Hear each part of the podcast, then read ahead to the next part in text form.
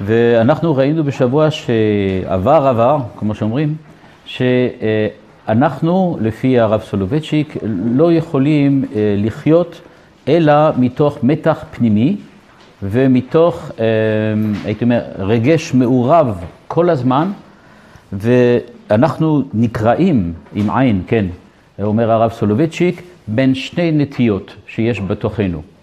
הוא כרגיל בדרכו בקודש, כמו שאומרים, הוא מתאר את שני הדרכים האלה בסוג של טיפולוגיה, שני סוגי אנשים שונים, ואומר שבעצם בתוכנו יש פה שני סוגי אנשים. זאת אומרת, שתי הנטיות האלה נמצאות באופן כללי בכל האנושות, אבל אפשר לתאר אותם כביכול כאילו הם שני סוגי אנשים, אבל בעצם זה בתוכנו. הסוג הראשון ראינו שבוע שעבר, וזה מה שקורא איש ההדר, הכוונה שיש בתוכנו את השאיפה לכבוש. אנחנו רוצים לכבוש את העולם. אנחנו רוצים לכבוש את העולם לא רק, כמו שהוא מסביר, על ידי כך שאנחנו מטיילים בכל מקום, או שאנחנו רוצים להכיר את כל מקום, את כל אדם, אלא יש לנו אה, רעיון, שאיפה, לבוא ולהבין, להבין את העולם בכל משמעותו, ואנחנו לא יכולים לוותר על שום משמעות, על שום היבט של העולם, ואנחנו מנסים להבין אותו. וכדי להבין אותו, הסברתי את זה שבוע שעבר, אנחנו חייבים להגיע לידי מה שנקרא הכללה. אנחנו חייבים לראות את הדברים בכלליותם ולוותר על פרטיותם. זה מה שבעצם עושה למשל המתמטיקה, הפיזיקה, המדע באופן כללי. המדע באופן כללי זה אה, ניסיון של האדם להבין, מלשון תבונה, כן? להבין את העולם בצורה של, איך נקרא לזה, מה שמשותף בין יותר ויותר תופעות. למשל, פיזיקאי איננו מתעניין בדבר חד פעמי, בדבר חריג. הוא מנסה למצוא את המשותף בין הרבה תופעה שחוזרת על עצמה. כשיש לי תופעה שחוזרת על עצמה, אז אני מבין שיש פה איזו חוקיות מסוימת, ואת החוקיות הזאת אני מחפש. אותו דבר המדען המתמטיקאי, שהוא עצם הדגם שה, שהרב סולובייצ'יק משתמש בו הרבה מאוד, הוא גם כן אותו דבר, מחפש את הסטרוקטורה, את המבניות שמאחורי התופעות, מאחורי המציאות. אבל הוא כמובן לא מתעניין במציאות כמות שהיא. ואמרנו שיש את זה בתוכנו, זאת אומרת, זה, זה חלק מאיתנו. אנחנו גם כן, לא, לא רק ברמה המדעית, אבל אפילו ברמה היומיומית, אנחנו מתעסקים אך ורק בהכללות. הרי כשאני מסתכל פה, אני רואה לפניי אנשים. אני, אני לא יודע, לא מכיר כל אחד מכם. זאת אומרת, מבחינתי, אתם אנשים.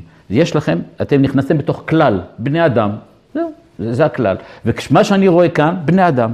אז עכשיו אני יכול להתחיל לנסות ולאפיין אותם, הם באים, הם רוצים, מתעניינים וכולי, אבל בסופו של דבר, כאן מדובר בהכללה. אני פועל, התבונה שלנו פועלת מתוך הכללות. אני מחפש המשותף ולמצוא איזה כלל מסוים. זה נמצא כבר אצל אפלטון כמובן, אבל ברמה אחרת. הדגם השני, שזה בעצם הנטייה השנייה שיש בנו, זה מה שהרב סולובייצ'יק מתאר פה בפרק ב'. ובפסקה הראשונה שאנחנו נלמד אותה היום. אם כן, מי זה האדם השני, הייתי אומר ככה, או יותר נכון, השאיפה השנייה שיש בתוכנו, בתוך כל אדם, לא משנה מי הוא ומה הוא. אז הוא אומר עכשיו כך, אנחנו ראינו שהמדרש, בפרק הקודם, המדרש מתאר שאדם הראשון נבנה, יש מחלוקת, והוא נבנה באופן שמצד אחד טוענים, אחד מהדעות אומרת, שהוא נבנה מכל העולם. כביכול, הקדוש ברוך הוא לקח אדמה מכל העולם, ריכז מכל העולם אדמה, והביא את זה, ומתוך, הייתי אומר ככה, האוסף של כל האדמה הזאת מכל העולם, הוא בנה את אדם הראשון. וזה מה שהרב סולוביצ'יק תיאר כאדם, איש ההדר שראינו שבוע שעבר. זאת אומרת, למה הוא בנוי מכל המקום מהעולם, הוא בנוי מכל מקום מפני שבאמת בתוך האדם יש את השאיפה הזאת לכבוש את כל העולם. אני רוצה לתפוס חזרה את כל המקומות האלה שממהם אני באתי בעצם. זה השאיפה הראשונה. המדרש תיאר עכשיו עוד אפשרות אחרת, וזו היה הדעה השנייה, וכשכתוב וייצר את האדם, זה נמצא בעמוד הראשון בשורה 30, אם כן, צבר עפרו מכל האדמה מארבע רוחות השמיים וכולי. זאת אומרת, זו הדעה הראשונה, שאומרת, הקדוש ברוך הוא לקח עפר מכל, ה... מכל העולם, ויצר מזה האדם, ולכן האדם כל כך מתעניין בכל העולם. אבל יש עוד דבר אחר. נטל עפרו ממקום שנאמר בו, מזבח אבנים תעשה לי. שורה שלושים. אם כן, מה הדעה הזאת אומרת?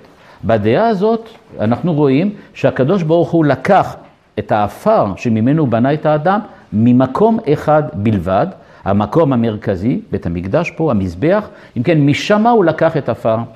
ולכן הרב סולובייצ'יק יבוא ויסביר לנו עכשיו מה המשמעות עבורנו. זאת אומרת, לא מדובר במחלוקת אליבא דהרב סולובייצ'יק, זה לא מחלוקת בין שתי דעות, אלא זה בעצם תיאור של האדם בשני האופנים שבעצם קיימים בו וקיימים בכל אדם. האם אנחנו בעצם צבורים מעפר של כל האדמה, או באים ממקום אחד. וכאן בעמוד השני, בשורה חמש, אה, הנה מה שהוא אומר, אבל נבחן את הפירוש האחר לפסוק מספר בראשית. עפרו של אדם ניטל מנקודה בודדת. זה מה שהדעה השנייה אומרת. מה זה עפרו? מה זה עפר? עפר, מה שאת רואה בחוץ.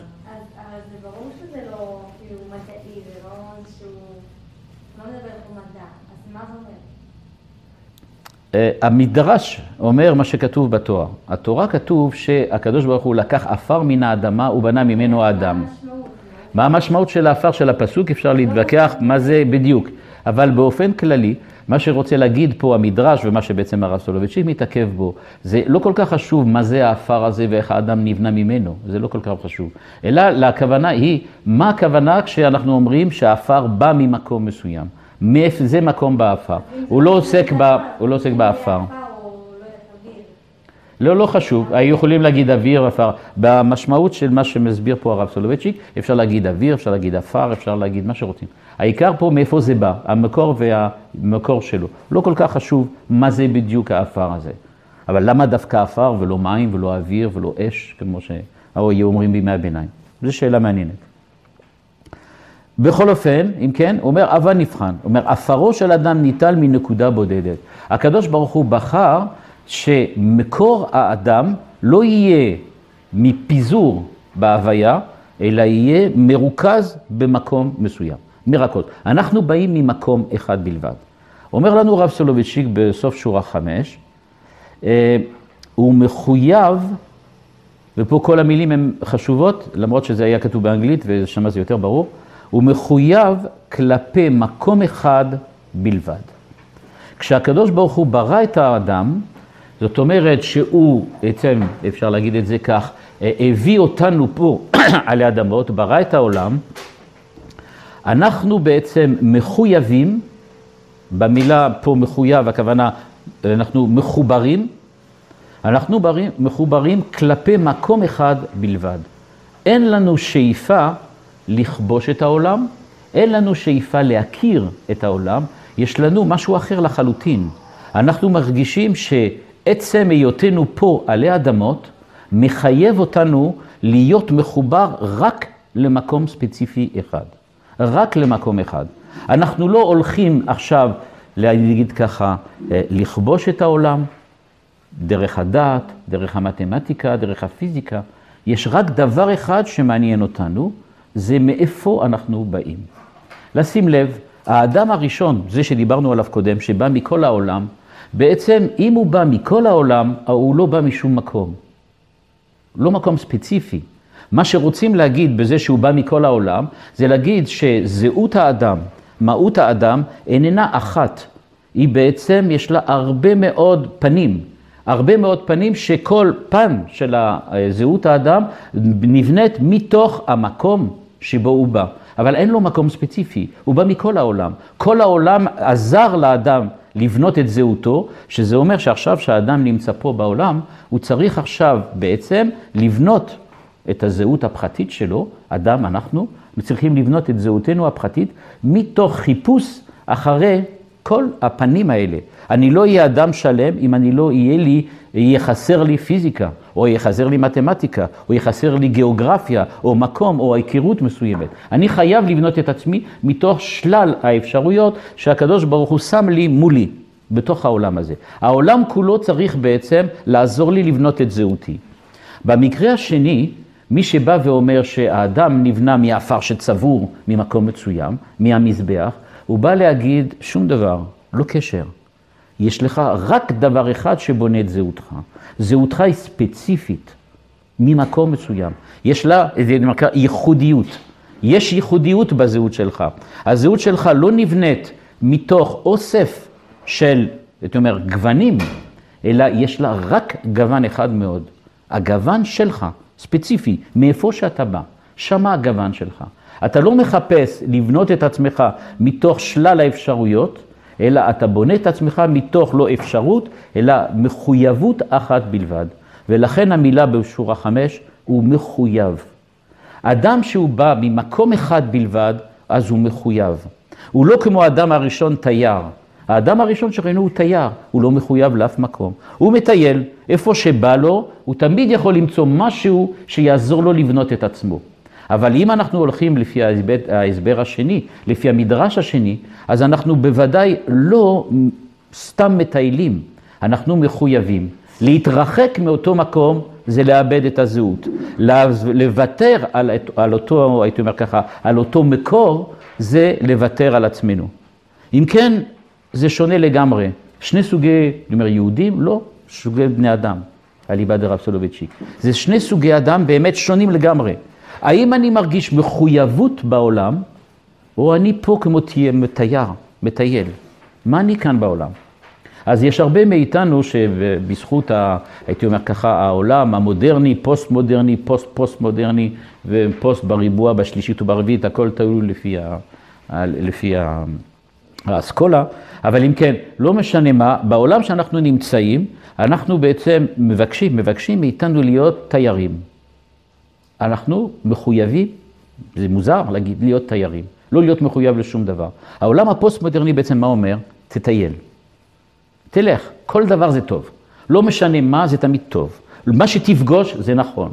מה שיגידו לך זה אמת. מה שתחשוב זה אמת. תחשוב את ההפך זה גם אמת. הכל, הכל נכון. האם זה נכון? כן, גם זה נכון. להגיד את זה, זה גם נכון. האם זה לא נכון? גם זה לא נכון, כי זה נכון. כי ככה זה עובד. כן, תמיד אני יכול להגיד מה שאני רוצה. למה? כי עצם זה שאני רוצה את זה, זה הופך אותו לנכון באותו רגע. אם כן, הטיול הארוך הזה, זה בעצם מה שבא לרב סולובייצ'יק ואומר לנו שיש בתוכנו. אבל הטיול הזה, צריך להבין, זה לא מה שהרב סולובייצ'יק התכוון כשהוא כתב על המטייל פה של הגור הראשון. הוא לא דיבר על האדם הפוסט-מודרני, מפני שהאדם הפוסט-מודרני מטייל ולא עוצר באף מקום, ולא אוסף בעצם שום דבר, כי הרי הוא לא מתכוון לאסוף כלום. כי מספיק מה שיש לו. כי זה... הוא בסך הכל חי את מה שיש לו לחיות. העולם שבו מתאר לנו הרב סולובייצ'יק בהתחלה, זה אני מטייל, אבל אני בונה את הזהות שלי, יש לי זהות. בעולם הפוסט-מודרני אין לי כל כך הרבה זהות. אז אם כן, אנחנו מחויבים, זה דבר ראשון. אנחנו מרגישים מחויבות. יש סוג של אחריות. אני נמצא בעולם ואני מרגיש, העולם כבד עליי. יש לי משהו על הכתפיים. יש לי מחויבות, יש לי אחריות. אני לא סתם נמצא כאן. יש פה משמעות לכל הדברים האלה. זה לא סתם שאני כאן, כמו שאמרתי, כמו הזה שמנסה לאסוף את הדברים ומשהו פוגש נחמד. אני לא נמצא בעולם נחמד. אצל, העולם, אצל האדם השני, העולם הרבה פחות מחייך, הרבה פחות צבעוני, מפני שכשבאים ממקום אחד, מתחברים למקום הזה ונשארים שם, אז באיזשהו שלב זה מתחיל להיות מאוד משעמם. מפני שזה תמיד אותו דבר. וזה מה שהוא מתאר לנו כאן. אנחנו בעצם מחויבים כלפי מקום אחד בלבד. ואז מה? שורה שש. הבורא, כי הוא מדבר על המדרש עכשיו, הבורא, הועידו לנקודה יחידה. הקדוש ברוך הוא הכניס אותך, זה בעמוד השני, שורה שש. הבורא הועידו לנקודה יחידה. הקדוש ברוך הוא, כשהוא ברא את האדם, נתן לו, שימו לב למילה השנייה שפתאום מופיעה כאן, ולא ראינו בכלל אצל האדם הראשון. יש פה יעד. אתה מועד ל. אתה הולך לכיוון של. הווה אומר, אם אני בא ואני צריך להגדיר מה זה זהות אצל האדם הראשון של הרב סולובייצ'יק, או זהות אצל האדם השני, אז אנחנו נראה שזה שונה לחלוטין. הזהות שאנחנו מדברים עליה כאן, מדובר בעצם דבר אחד בקוליות מסוימת, קוליות, מי שאני, בסך הכל מה שאני. הקוליות הזאת היא קודם כל אה, מיוחדת. אני שונה מכולם. אני נבניתי ממקום מסוים כי יש לי מיוחדות. אם כן, קוליות מיוחדת ומקורית. יש לי משהו ספציפי שאין לאף אחד אחר. קוליות מיוחדת ומקורית. זה קודם כל הזהות של האדם השני. אבל על מה, היא, על מה היא בנויה?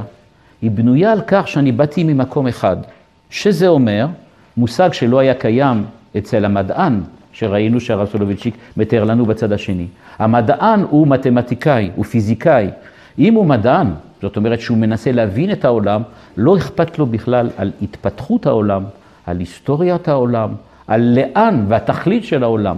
מה שהוא מעוניין זה להכיר את העולם כמות שהוא. ולכן מכניס פה הרב סולובייצ'יק מושג חדשים לגמרי, מושגים חדשים לגמרי. באדם השני יש מחויבות. זאת אומרת, אני לא סתם כאן. אני לא רק רוצה להבין את העולם, יש קשר ביני ובין העולם. העולם הזה תלוי בי, מחכה לי. באדם הראשון הוא לא מחכה לאף אחד אחר. הוא פשוט נמצא, ואני מבחוץ, בצורה אובייקטיבית, מנסה לתאר אותו ולהבין אותו כפי שהוא. אז אני מתמטיקאי, אני מבין את הסטרוקטורה המתמטית. אני פיזיקאי, אני מחפש את החוקים. בביולוגיה אני מחפש מה שקורה שם.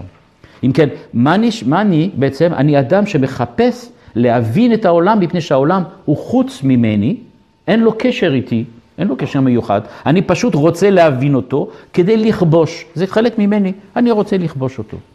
בעולם, באדם השני יש משהו אחר לגמרי. אני קודם כל מחויב למקום. יש מושג חדש של מחויבות. אני אחראי באופן מסוים על העולם, מפני שאני מחובר אליו. אין לי ברירה אחרת. העולם הזה תלוי בי. הרב סולובייצ'יק אומר לנו, האדם השני, כשהוא יוצא החוצה, הוא מרגיש שכאן המקום שלי. זה המקום, מפני שהמקום הזה תלוי בי, מחכה לי. ונוסף על כך, יש לי גם, הוא מועד לנקודה יחידה. אני מחובר כי יש תכלית. אם כן, מה זה הזהות של האדם השני? הזהות של האדם השני זה זהות מיוחדת וספציפית, מחוברת, מיוסדת, מצד אחד על ההיסטוריה, ומצד שני על פרויקט ותכלית שיש לתוך העולם. מה זה זהות? אם אתם שואלים עכשיו, וכאן אני אכנס בנושא קצת אה, כבד היום, אבל אין מה לעשות, זה נקרא פלורי-קולטורליזם. שמעתם על זה בטח. אה, ריבוי תרבות, משהו כזה. כן, ריבוי תרבותי. באירופה היום זה מאוד מאוד נפוץ בגלל כל הבעיה של המוסלמים שהגיעו לשם וכולי, זה שם מאוד, אה, מאוד חם. הנושא שם הוא מאוד חם. איך להגדיר זהות? בצרפת, איך להגדיר זהות צרפתית? האם אפשר להיות צרפתי ומוסלמי? האם אפשר להיות מוסלמי אדוק ועדיין להישאר צרפתי? כאילו, מה, מה הזהות שלך? הם מאוד דנים בנושא הזה. אבל בנושא הזה בעצם מה אומר לנו הרב סולובייצ'יק? הוא אומר לנו, נכון, הזהות של האדם היא לא רק בנויה בזה שהוא מנסה להבין דברים ומבין דברים. הייתי אומר ככה, לא מה שלמדנו הופך אותנו לזהות שלנו. זה לא הזהות שלנו מה שאני לומד. אז מה באמת הזהות שלי? הזהות זה החלק הספציפי והמיוחד שיש בי. משהו, מה שאני מבין, מה שאני יודע, מה שאני לומד, כולם יכולים ללמוד, זה לא אני. אז מה אני? הגוון המסוים, הספציפי, שאני נותן ללימודים שאני למדתי. אני למדתי משהו ואני יוצא מאותו לימוד ואני הפכתי את הלימוד הזה למשהו מיוחד. זה הלימוד איך שאני בניתי אותו. אבל איך שבניתי אותו זה תלוי בעוד בשני דברים, אומר הרב סולובייצ'יק.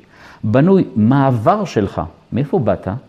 המקור, לקחו את זה ממקום אחד. אם כן, יש לי מקור, יש לי היסטוריה. ההיסטוריה פה משחקת משחק עצום באדם השני. האדם השני הוא פרי של היסטוריה, פרי של התפתחות היסטורית, פרי של, הייתי אומר מאורעות היסטוריים. ההיסטוריה כאן הופכת את האדם למי שהוא. למתמטיקאי לא מעניין אותנו לדעת איפה הוא נולד, למי הוא נשוי ומה יקרה.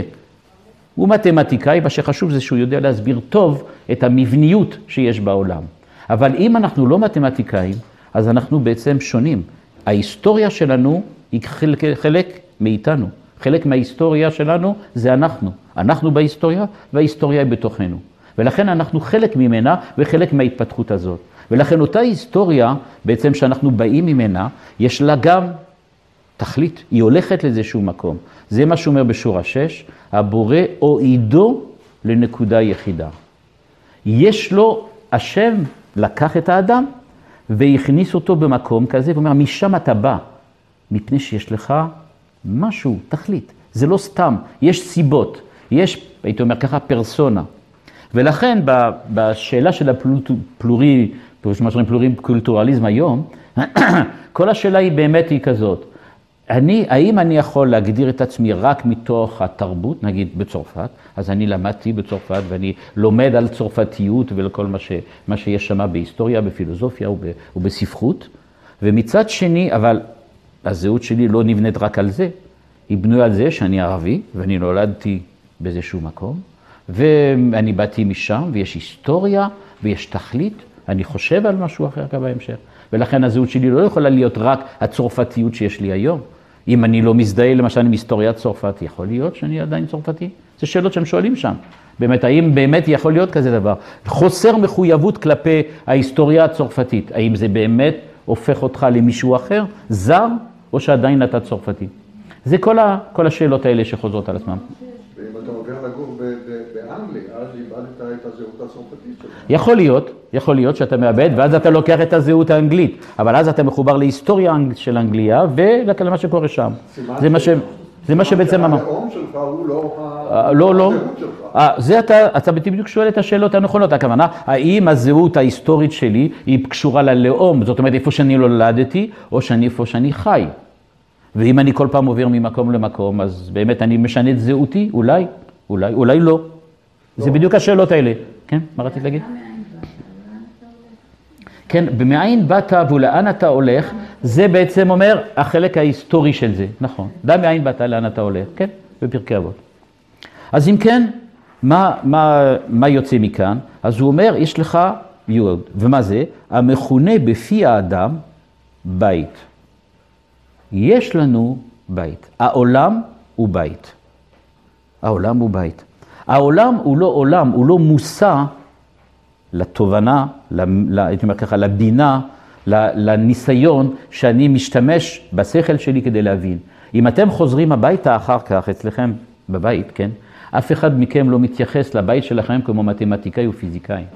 אני חי בבית מפני שבבית אני גר, יש לי, יש מה שנקרא בצרפתית אביטה, הכוונה לגור. אבל מה זה לגור? לגור זה לא שיש לי דירה, זה כל האינטימיות שיש לי כשאני נמצא בבית, זה נקרא לגור. ולכן כשיעקב שמה מדבר, אומר, מילה, אצל לבן גרתי, אז הוא בעצם מיד אומרים לנו, ואת תרי"ג מצוות שמרתי. הצורה שבו אני גרתי, זה לא המקום הגיאוגרפי אצל לבן, אלא זה האופן שבו הייתי גר.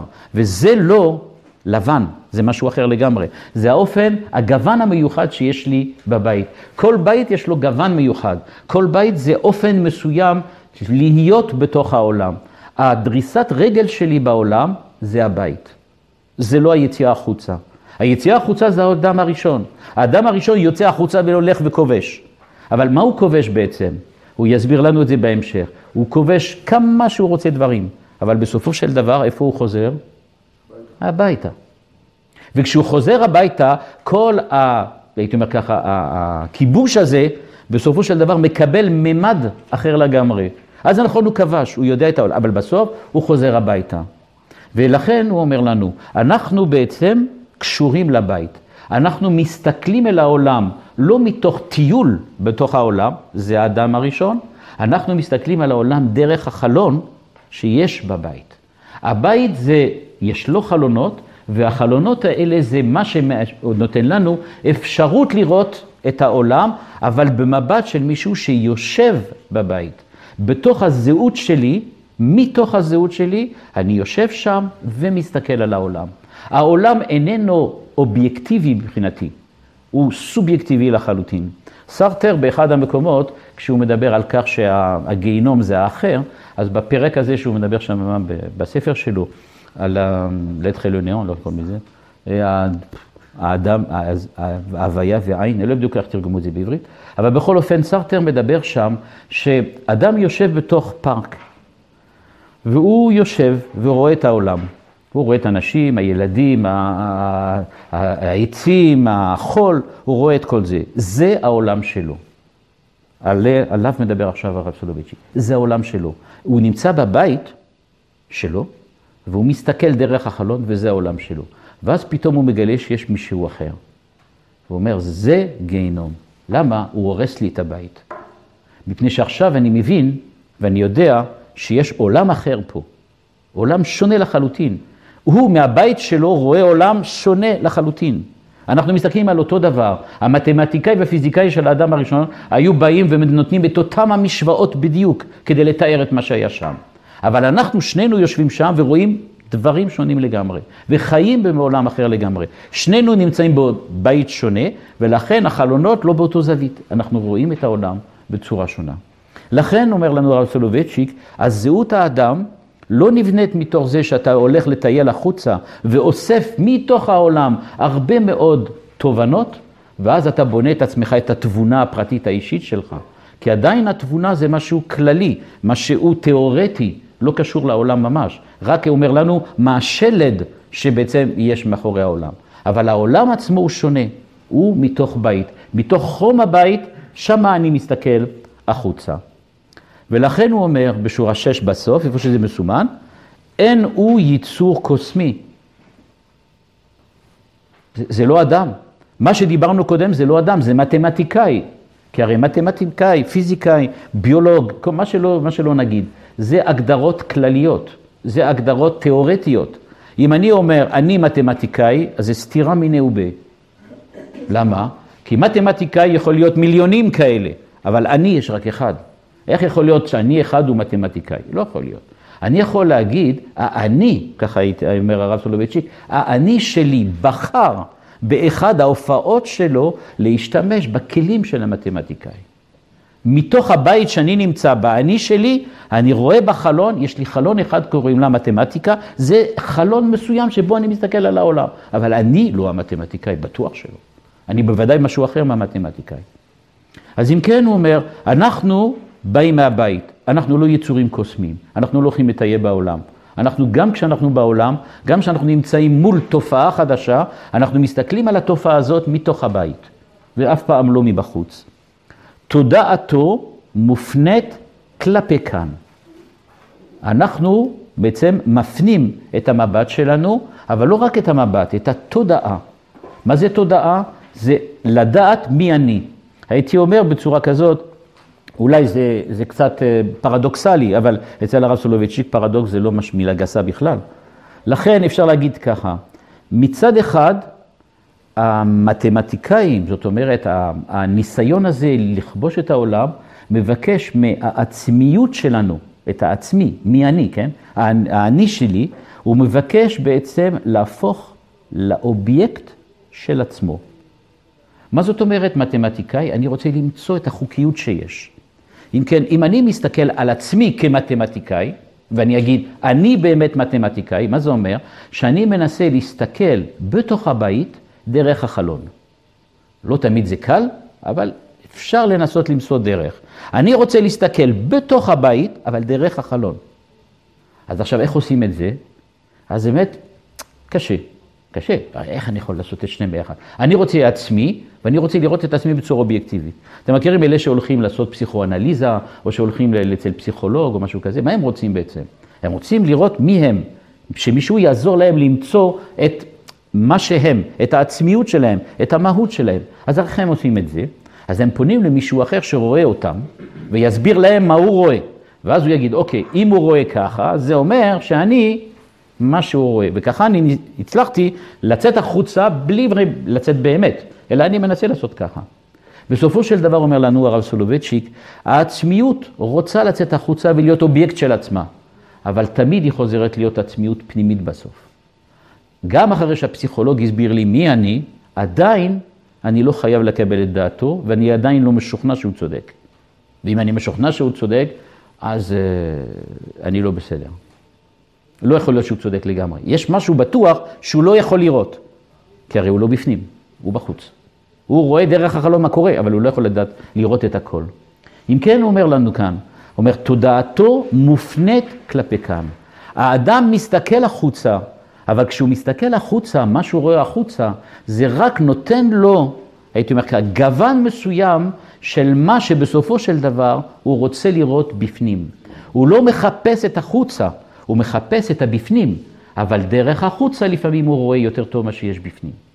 אם כן, הוא רואה דרך החוץ מה יש בפנים, ולכן תודעתו, התודעה שלו, מיהו הידע שיש לו על עצמו, הידע העצמי שיש לו על עצמו, את זה, זה מופנה תמיד כלפי כאן. מה שמעניין אותו בעולם זה לא העולם, זה הוא עצמו. אני מחפש את עצמי שם, אבל איך אני יכול לפגוש את זה? אני יכול לפגוש את זה מפני שיש בעולם משהו קשור אליי, אבל לא אני לגמרי, כי אני באתי ממקום אחד בלבד. העולם הגדול הוא גדול, אבל שם יש דברים מפוזרים, אבל לא תמיד הדברים המפוזרים האלה יכולים לעזור לי לבנות את עצמי. נכון, אני חייב גם וגם. ולכן אנחנו נראה את זה בשורה 21, איפה שזה מסומן, אני אקרא את זה עכשיו, בגלל שאתה שאלת את השאלה הזאת בעצם. הוא אומר, אין האדם בעל תודעת היקום ואין האדם בעל תודעת המקור, בתודעת היקום זה האדם הקוסמי שראינו בשבוע שעבר, הדת בעל תודעת המקור זה האדם שלנו השבוע, שניהם מבקשים את השם, אף שלא תמיד ביודעין. זאת אומרת, אנחנו, יש לנו את שני הנטיות האלה, שני השאיפות בתוכנו, והן נלחמות כל הזמן. האם לצאת החוצה ולהתחיל לבנות, לבנות את הזהות שלי מתוך העולם, או לא, לחזור פנימה ולנסות ולבנות. הוא אומר, שניהם נכונות, שניהם קיימות, שניהם נמצאות כאן. אי אפשר לחזור בתשובה אם אתה לא חוזר אל עצמך. אבל כמו שכתוב, קחו עמכם דברים ושובו אל השם. אם אתה יצאת החוצה ואתה לא לוקח שום דבר משם, אז מה זה שווה לחזור אליך, לחזור אל עצמך? קחו עמכם דברים. יצאתם החוצה, תיקחו דברים משם, ואז שובו אל השם. ואז אתם יכולים לחזור אל השם. התשובה, אם כן, זה לא רק לבוא ולהגיד, אני חוזר אל עצמי, אבל זה לחזור אל עצמי, הכוונה עם רכוש גדול שרכשתי תוך כדי כיבוש בעולם. אני צריך את שניהם ביחד. אני לא יכול להתנתק מאחד מהם. אני תמיד בנוי משני הפנים האלה. מצד אחד שאיפה כלפי פנים, ומצד אחד שאיפה כלפי חוץ. ואני נלחם כל החיים בין שני אלה. לפעמים אני רוצה ככה יותר, לפעמים אני רוצה ככה אחר, אבל תמיד אני נלחם ביניהם. אז, אז בתוך כולנו קיימת הסכיצופרניה. בדיוק כזו. אנחנו סכיזופרנים. אה, וזה טוב לדעת שזה ככה. כן, כי אחרי שאנחנו יודעים שזה ככה, אנחנו יכולים גם להבין איך לתפקד. אבל הבעיה היא, אומר לנו הרב סולובייצ'יק, זה שאנחנו מנסים לחשוב שאולי לא. אולי אין לנו, אולי אנחנו יכולים לחיות בשלווה, אולי באמת אפשר להגיע לסוג של מנוחת נפש. הוא אומר, אין כזה דבר. האדם הוא קרוע בטבעו, זה המצב. אנחנו לא יכולים אחרת. האם אני רוצה להיות כולי כלפי עצמי, רק בתוך הבית? אתה תתנוון. איך תהיי בפנים? כולו בחוץ, זה גם לא נכון. אבל לפעמים צריך לצאת החוצה ולחזור הביתה.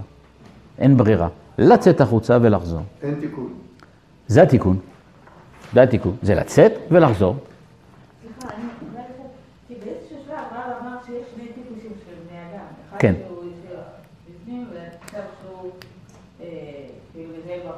כאילו. כן. אה, כל הזמן אנחנו מדברים שזה בתוך משנה. נכון, נכון.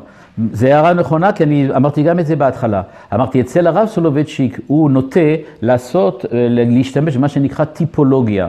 זאת אומרת, הוא רוצה להבחין בחינות שיש באדם על ידי כך שהוא הופך את זה לסוג מסוים של אדם. אבל זה לא קיים, אין כזה אדם שהוא רק קוסמי או אדם שהוא רק זה. הרי גם המדען של היום שהוא פרס נובל, מה שלא יהיה, ונמצא, הוא עדיין אדם שחוזר הביתה בערב. ולכן הוא יש לו גם כן את החלק הזה. אבל העיקר שלו זה יותר הפרס נובל. אבל הוא רוצה אומר, אנחנו שנינו, יש לנו אחוזים שונים של שני בני אדם בתוכנו. יש כאלה שהם 80 אחוז קוסמים ו-20 אחוז ביתיים, ויש אחרים שהם יותר הפוך. אבל הכל תלוי במינון שאנחנו נותנים לדברים. אה, הוא אומר, הוא נטוע במקומו, ושימו לב למילים שהוא משתמש בהם. ואלה שמדברים באנגלית או בצרפתית או בזה, מבינים מיד מה, מה הוא מתכוון להגיד. הוא פרובנציאלי כפרי. בצרפת, כשאומרים על מישהו שהוא פרובנציאלי כפרי, זה אומר שהוא נחמד, אבל לא הרבה יותר מזה. זה מה שזה אומר. אז אם כן, או כמו שפעם אחת, אחד אמר, סשה גיטרי, מי שמכיר, אחד אה, שהיה איש תיאטרון בצרפת, שאמר שהענווה זה התכונה המיוחדת של אנשים שאין להם תכונות אחרות. ולכן הם יכולים להיות ענב. ולכן הוא אומר אותו דבר, הוא פרובנציאלי כפרי. מה זה פרובנציאלי כפרי? מרגיש מצומצם. אתה אדם מצומצם. אבל זה ככה, זה אין מה לעשות, אנחנו מצומצמים. יש לנו את זה. מי לא מכיר בעולם הספרדי אלה שבעצם ככה יש להם איזה צמצום מחשבתי מסוים שגורם להם שהם לא יכולים יום שישי בערב, ערב שבת, בסעודת שבת בלי קוסקוס. זה לא עובד בצורה כזאת. הקוסקוס זה הופך להיות חלק אינטימי של שבת בלי קוסקוס זה פחות או יותר מעמד הר סיני בלי עשרת הדברות. משהו מה- מהסגנון הזה, כאילו, לא יכול להיות, כאילו, איך? יש משהו שחסר, אותו דבר אצל האשכנזים עם הצ'ולט בשבת ואחר הצהריים, אותו רעיון, יש איזה מין, אני יודע מה, דבק מיוחד. הוא אומר, זה הפרובנציאליות והכפריות שיש בנו. יש לכולנו את זה ככה. מי שלא אוהב זה ומי שאוהב זה. זה, זה, זה תמיד משהו, אה, משהו מיוחד. רק אני מסיים את המשפט שנייה אחת. הוא אומר, זה שייך לאדמה שממנה ניזון, שימו לב, איפה? בילדותו. יש לנו היסטוריה, אנחנו קשורים למשהו, אנחנו באים מאיזה משהו, אנחנו לא מנותקים, אנחנו לא פתאום נולדנו אחרי התואר הראשון או התואר השני באוניברסיטה, כשאנחנו התחלנו פתאום להיות משכילים. אנחנו נולדנו קודם, והקוסקוס היה כבר בהיסטוריה הרבה לפני התואר הראשון. אז הוא היה שם, ואל העולם הקטן שאליו נולד. זאת אומרת, האדם בא ממקור מסוים, ובגלל שהוא בא ממקור מסוים, זה הופך, נגיד ככה, את הכיבושים שהוא יעשה בעתיד למיוחדים באופן מסוים, בגלל שהוא יכבוש לפי ההיסטוריה שלו, כן? רצית לשאול.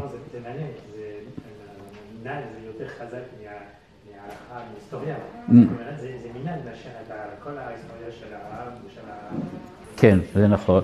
זה נכון, בואי, יש פה איזה, יש פה איזה ספר גם מיוחד מאוד שנכתב על זה, שנקרא מצווה הבאה בעבירה. עכשיו, במצווה הבאה בעבירה זה מישהו שכתב אה, כתב ספר, והוא הראה שהרבה פעמים ההלכות לא קדמו להתנהגות של עם ישראל, אלא הפוך. ההתנהגות התחילה במנהגים שהקהילות לקחו על עצמם, ומתוך זה התפתח אחר כך ההלכה. ההלכה באה כאילו לתת חותמת, הכשר, למנהגים שכבר היו, ב, היו בשטח הרבה שנים. זאת אומרת, האנשים כבר התחילו לנהוג. קצת כמו שאומר פה, הדברים היו כבר בילדותו, הם היו קיים, ואז נתנו לזה אה, גיוון. גיוון, הייתי אומר לך, אה. אז אם כן, הוא אומר לנו, זה האדם הזה. אבל עכשיו, כל מה שדיברתי עד עכשיו, אם כן, וכל מה שהוא דיבר עד עכשיו, זה בעצם בצורה מאוד כללית. אבל אנחנו צריכים להבין שאנחנו מדברים על אה, חיפוש, הייתי אומר, של האדם, אה, אל הקדוש ברוך הוא, החיפוש של הקדוש ברוך הוא. אז איפה זה נמצא? אז עכשיו הוא, הוא אומר לנו בשורה תשע, בהקשר זה, אנחנו פוגשים במושג המקראי העתיק נחלה. יש לנו נחלה. אני לא יודע אם אתם אה, יודעים, אבל התורה נקראת גם כן ירושה, נחלה. כן? מורשה קהילת יעקב. ולכאורה, שימו לב, ההבדל, וככה רבי מלובביץ' מסביר את זה באחד השיחות שלו, הוא מסביר שיש הבדל גדול בין מה שאתה קונה ובין מה שאתה יורש. אתה יורש דבר גם בלי רצונך, בלי קשר. זה בא אליך מפני שזה ככה. מה שאתה קונה, אתה רצית, עשית מאמץ, השקעת ואז קנית. הירושה באה אליך ככה. מכוח מה? מכוח זה שאתה בן של. אם כן אומר לנו הרב סולובייצ'יק, אנחנו, כשאנחנו מדברים על האדם הזה, האדם של הזהות, האדם של הזהות הפנימית, האדם של הבית, יש שם מושג של ירושה. זה אומר, הוא ירש דבר מסוים, הוא לא רכש את זה. לבית שלך, הקירות אתה רוכש, אבל הרוח שיש בתוך הבית, האופן שבו אתה מנהל את הבית ואתה חי בתוך הבית, זה לא רכשת, זה ירשת. חלק ממנו ירשת, חלק ממנו אתה הבאת, אבל אתה יורש. הוא אומר, זה מה שנקרא נחלה. אנחנו באים ממקום מסוים, והמקום הזה הוא זה שמגדיר אותנו. אנחנו לא סתם נמצאים כאן, אנחנו באים ממקום מסוים. אז עכשיו, בפילוסופיה זה משהו מאוד מאוד אה, מהפכני, ובאמת האקזיסטנציאליסטים הם הראשונים שהדגישו את הנקודה הזאת כל כך הרבה. אבל אה, בפילוסופיה ובכלל בעולם הרוח, הרי אנחנו תמיד מתחילים מאפס, מדקארט, טבולה רזה. אנחנו מנקים את השולחן, ואז בלי שום אה, דעות קדומות, אנחנו מנסים להבין ולבנות תובנות, מחשבה, שמאפשר לנו להבין את העולם ואת עצמנו. הפילוסופיה רוצה בעצם להתחיל תמיד. כל יום בבוקר, אם אני פילוסוף, אני קם ואני מתחיל מחדש. זה הפילוסופיה. כי הפילוסופיה זה לא הידיעה, זה אהבת החוכמה. פילוסופיה. אם כן, אני מנסה לאהוב את החוכמה. אני לא יודע דברים, אני אוהב חוכמה. כל בוקר אני קם עם אותה אהבה, אני מנסה לבנות אותה מחדש, ולכן אני נולד מחדש. הפילוסוף כל הזמן נולד, ממילא הוא לא יורש כלום.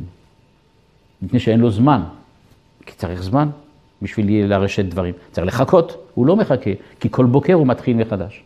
הטבולה רזה של, של דקארט לא הייתה טבולה רזה חד פעמי, זה לא שיום אחד הוא בא ואומר, אוקיי, מהיום טבולה רזה. אלא הוא אומר, לא, כל יום שאתה קם בבוקר, אתה צריך לעשות טבולה רזה.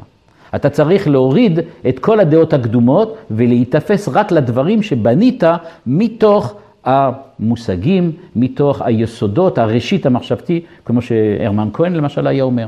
אתה צריך לבנות את הדברים מתוך הבסיס כל פעם. אומר, הבסיס הזה שאתה בונה אותו, הוא אתה, הוא זה הזהות שלך. בא האדם הזה בעצם ואומר, אומר לנו הרב סולובייצ'יק, אנחנו לא אומרים כך, לנו יש נחלה. אנחנו באים ממקום מסוים. אני לא מקבל את העובדה הזאת, או את הרעיון הזה, אומר הרב סולובייצ'יק, שכל בוקר אני צריך למחוק את הכל ולהתחיל מחדש ולהבין את הדברים. אני לא מוכן. אני רוצה שזה יהיה המשך של משהו. האני שלי הוא לא בנוי כל פעם מחדש מתוך הסתכלות על העולם, זה האדם הראשון. אני האדם השני. אני לא בונה את עצמי מתוך הסתכלות על העולם, אני בונה את עצמי מתוך השכבות שאני בניתי לאט לאט בעבר. האני שלי נבנה, יש בית, יש כבר קירות, קניתי, אבל יש גם רהיטים, ויש גם מקומות, ויש גם אוכל, ויש גם אנשים. אני לא סתם מתחיל מאפס. מתחיל מאפס מי שמתחיל לטייל בעולם. אז הוא יוצא החוצה, התחיל נסיעה, התחיל טיול. אני התחלתי משהו, אבל זה נכון רק לאדם הראשון. האדם השני, שהוא איש הבית, כמו שקורא פה, תודעת המקור, אדם שיש לו תודעת המקור, אז הוא יודע שהוא המשך של עצמו, ועצמו המשך של מה שהיה קודם. אם כן, יש לנו נחלה. זאת אומרת, עולה באוזנינו הצהרה חגיגית של נבות הישראלי, נוכח התביעה של אחאב כי ימיר את כרמו בכרם אחר. חללי, סליחה, חלילה לי מהשם, מיתיתי את נחלת אבותיי לך. חלילה לי מהשם. כן, מה, מה נורא כל כך? כן, היום, דרך אגב, בעולם הערבי זה מה שהם אומרים. חלילה לי מהשם, אצלם זה לא השם, זה מישהו, מיתיתי את נחלתי, נחלת אבותיי לעליון. מה פתאום אני אתן פיסת אדמה זו, זה לא, זה נחלת אבותיי. אני לא יודע, זה נבות הישראלי. הוא אומר, האדם נטוע בנחלתו. אני נמצא ואני מתבסס על משהו שכבר קיים. האדם לא מתחיל מחדש, האדם הוא המשך. ופעם שאלתי את הרב אשכנזי באחד השיעורים שלו, והוא הסביר שם על ההבדל בין הקבלה והפילוסופיה, ואז שאלתי אותו, אבל הנה, אצל חכמי ישראל יש דעה כזאת, למשל אצל הרב סעדיה גאון, האומר שאם אדם היה יכול, היה לו מספיק זמן, הוא היה יכול להבין את כל הפילוסופיה והעולם והכל מתוך השכל שלו. ואז הרב אשכנזי אמר לי, נכון שהוא אומר את זה, אבל כשהוא אומר את זה, הוא בעצמו, בשכל שלו, מאיפה הוא קיבל אותו? ממישהו שלימד אותו, מרבו. ורבו מאיפה קיבל? מרבו. בעצם זה נחלה. זה לא התחיל מעצמו, הרי המושגים הפילוסופיים שרב סעדיה גאון אומר שדרכם אפשר להבין את העולם, כל המושגים הפילוסופיים האלה, אתה רכשת אותם ממישהו שבא לפניך ולימד אותך. אומר, לכן אתה לא התחלת לבד. בעצם, בלי לדעת, אתה המשך של איזה משהו. יש לך נחלה. תלמידי חכם, תלמיד חכם, כן, תלמיד של מישהו. כן. שהתלמיד הוא, השאלה אם הוא תלמיד של חכם או תלמיד שהוא חכם, אבל לא משנה, כנראה שהוא תלמיד חכם של תלמיד של חכם, כן? הוא, הוא שניהם ביחד, אבל זה נכון, הוא לא יכול להיות חכם אם אין לו מישהו שלימד אותו. אנחנו תמיד המשך של שרשרת. אין כזה דבר אחד שפתאום קם ומתחיל מאפס, כמו שאומר אה, דקאר. גם דקאר שאומר, אני רוצה לעשות, למחוק את כל מה שיש על השולחן כל בוקר, את זה הוא למד מרבו. גם זה, כן? אז זה בדיוק ההבדל, הנחלה היא המורשת, זאת אומרת, יש לנו ירושה ויש לנו מורשת. נכון, יש מורשת. אם כן הוא אומר, האדם נטוע בנחלתו, ואם ייקרע מנחלתו, נע ונד יהיה קין שני, הלך, הלך או הלך חסר מנוחה, בן בלי בית. זה מאוד חריף. קין שני, רוצח בעצם, זה מה שאומר. למה קין הוא נע ונד? מפני שהוא רצה, חשב, שלרצוח את אחיו, זה יתחיל אה, בוקר חדש. העולם פתאום ישתנה. אני יכול ליצור עולם חדש. על ידי מה? מפריעים לי, הורג אותו, ואז מתחיל משהו חדש, היסטוריה חדשה. אז אם כן, מה, מי הוא קין? קין הוא בעצם הטיפוס הזה שאומר, אני רוצה להתחיל מחדש כל יום. אם מפריעים לי, אז אני מתחיל מחדש עוד הפעם. חוזרים חזרה ומתחילים, וזהו זה. אז הוא אומר קין שני. יש בזה משהו, אה, הייתי אומר ככה, אה, בצורה לא הפגנתית, אבל לפחות מאחורי הקלעים יש משהו סוג פשיסטי בתפיסה הזאת. אני קובע עכשיו מה יהיה העולם. אני מנקה כל בוקר, אני מתחיל את ההיסטוריה כל בוקר, שום דבר לא ישתנה אם אני לא אבוא ואני לא מנקה פה מה שיש פה. בניקיון, בטבולה הרזה הזאת, וטוב, יש גם גלוקסמן דיבר על זה, שבטבולה הרזה הזאת יש איזה סוג של פשיזם מתחת לזה. על זה שאני בא ואני קובע, הכל לא נכון, הכל ניתן למחיקה. אני בסך הכל יכול לבוא ולהוריד כל דבר. אה, רק לסיים, היעדר בית היא עקרות משורש כלל ההם. אז זה לא אתה. אתה הולך לטייל, אתה מטייל, אתה רואה דברים, הכל טוב. היום בתקופת האינטרנט אומרים, יש לך מידע אינסופי. זה הטיול, זה מה שדיברנו קודם. זה הטיול. אתה יכול הכל לקרוא, הכל לדעת, הכל זה. לאסוף מידע עד אינסוף. אבל הוא אומר, זה קללה. למה הקללה? כי האדם עסוק כל הזמן לטייל בחוץ והוא לא חוזר הביתה אף פעם. גם כשהוא בבית יש לו את הטלפון, זאת אומרת, גם שם הוא בחוץ בעצם. הוא כל הזמן, כל הזמן, כל הזמן עוסק בלכבוש. הוא אומר, זה קללה, זה לא עובד. האדם מבקש אחר נחלה, אחר המקור. באמת, אדם רגיל, נורמלי, זאת אומרת, אדם שהוא לא רק לפי הנורמות של האחרים, אלא הוא נורמות של שלו עצמו, רוצה מקור. בעקבות תודעת מקור זו, הוא מגלה סקחנות כלפי כל הקשור לשורשיו, כלפי המקור המקיים את זהותו העצמית. וכאן הוא אומר את המילה זהות עצמית. אם כן, מי זה האדם השני? האדם השני, אם כן, הוא אדם שיש לו זהות עצמית, ולא מוכן שזהותו תיבנה על פי האחרים, על פי החוץ, על פי מה שאומרים לו, אלא הוא רוצה לבנות את עצמו מעצמו, הוא רוצה זהות עצמית. אדם שהולך ומטייל בעולם, אדם שכובש בעצם את העולם, אז הוא אמנם בונה את עצמו, אבל כל הפנים שיש לו, הם לקוחים מכל מיני מקומות. הוא לוקח מכל מיני מקומות את הפנים האלה, ואותם הפנים בונים את הזהות שלו, שבסופו של דבר איננו שלו. היא לא זהות שלו. רק אדם שיש לו זהות עצמית, יש לו איפה להכניס את הפירורים האלה ולהפוך אותם. בלשון הקבלה, בלי כלים אין אורות. אם אתה לא בונה את הכלי, את האני שלך, אז זה אין, אין כלום. אתה צריך לבנות את עצמך מבפנים. כשאתה בונה את עצמך מבפנים, יש סיכוי שמה שאתה רואה מבחוץ, יהיה לו מקום גם בפנים.